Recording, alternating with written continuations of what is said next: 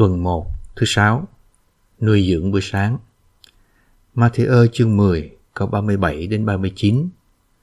Ai yêu cha hoặc mẹ hơn ta thì không xứng đáng với ta. Ai yêu con trai hoặc con gái hơn ta cũng không xứng đáng với ta. Còn ai không nhận lấy thập tự giá mình mà theo ta cũng không xứng đáng với ta. Ai tìm sự sống hồn mình thì sẽ đánh mất nó. Còn ai vì cớ ta mà đánh mất sự sống hồn mình thì sẽ tìm được nó. Các yếu tố chính của văn hóa con người là tôn giáo, chính trị và đời sống gia đình. Văn hóa con người là phát minh lớn nhất của nhân loại. Tuy nhiên, chúng ta phải nhận ra rằng Satan đã sử dụng văn hóa con người một cách xảo quyệt để chống lại vương quốc của Đức Chúa Trời. Văn hóa đã trở nên thành trì của Satan. Satan cứ giữ lấy văn hóa con người, sử dụng nó như vương quốc của hắn văn hóa của con người đã trở nên một phần cơ bản và chiếm một phần lớn trong vương quốc của Satan. Chúng ta cần có khải thị về sự kiện này. Phần đọc hôm nay Trong Matthew chương 10 câu 16 đến 22 Chúa nói rằng, Ngài sai dân vương quốc đi như chiên giữa muôn sói. Ngài nói tiếp rằng, họ sẽ bị nộp cho các công hội và bị đánh đòn trong các nhà hội. Chúa cũng nói rằng họ sẽ bị giải đến trước mặt các tổng đốc và các vua, một đề cập rõ ràng đến những người chính trị. Những câu này cho chúng ta biết rằng cả tôn giáo lẫn chính trị đều chống lại vương quốc của Đức Chúa Trời. Tại sao chúng chống lại vương quốc của Đức Chúa Trời? Đó là vì chúng có vương quốc riêng. Tôn giáo là vương quốc cho những người tôn giáo và chính trị là vương quốc cho những người chính trị. Tình trạng ngày nay cũng giống như vậy. Nếu đi theo văn hóa và tôn giáo con người chúng ta sẽ được hoan nghênh và không bị bắt bớ.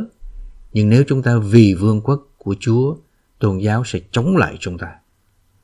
Sau khi Chúa nói về tôn giáo và chính trị, Ngài đề cập đến gia đình. Chúa nói về cha và con trai, mẹ và con gái và các mối quan hệ gia đình khác. Không phải tất cả những người thân của anh em đều ủng hộ vương quốc. Tình trạng ngày nay cũng giống như thời đó. Đừng nghĩ rằng con người ngày nay tốt hơn thời đó người có văn hóa có thể còn ngoan cố hơn và khắc nghiệt hơn những người không có văn hóa. Tôi không khuyến khích anh em hủy hoại cuộc sống gia đình của anh em, trở thành kẻ thù đối với cha mình hay bắt bớ vợ mình. Nếu đọc lời của chúa cách cẩn thận, anh em sẽ thấy rằng dân vương quốc nên là những người bị bắt bớ, chứ không phải là những người bắt bớ. Chúng ta không nên là kẻ thù, và chúng ta không nên là người bắt bớ. Chúng ta phải là những người bị bắt bớ. Chúng ta nên chạy trốn nếu có thể, nhưng nếu không thể thì chúng ta phải chịu khổ. Theo những phần khác của Kinh Thánh, chúng ta phải cầu nguyện cho những người chống đối và những người bắt bớ. Chúng ta phải yêu thương họ và cầu nguyện để họ trở nên giống chúng ta. Chính yếu chúng ta cẩn thận nhận thức nguyên tắc này. Toàn bộ nền văn hóa của con người đều chống nghịch vương quốc của Đức Chúa Trời. Chúng ta không nên bị quấy rầy về điều này vì sự chống đối của văn hóa con người có thể trở thành trạm xăng nơi chúng ta có thể mua thêm phần dầu thặng dư cho bình của mình. Điều này có nghĩa là chúng ta nắm lấy cơ hội để trả giá là đánh mất sự sống hồn. Cái giá mà chúng ta phải trả là sự sống hồn của mình. Đôi khi một người chồng được bắt lấy cho vương quốc, nhưng người vợ vẫn còn là một phần của văn hóa con người. Trong trường hợp ấy, người chồng phải đánh mất sự sống hồn mình. Chúa Giêsu đã nói rõ về những vấn đề này. Ngài không bao giờ lừa chúng ta. Ngài nói rằng Ngài không đến để đem hòa bình, nhưng đem gươm giáo.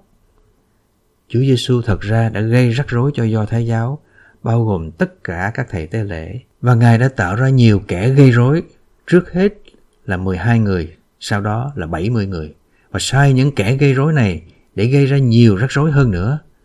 Nếu chúng ta ở các hội thánh địa phương nghiêm túc với Chúa về vương quốc của Ngài, và nếu trung tín với vương quốc, chúng ta sẽ gây thêm nhiều rắc rối cho cơ đốc giáo ngày nay vì cơ đốc giáo ngày nay đã trở thành một thành phần cấu tạo của văn hóa con người.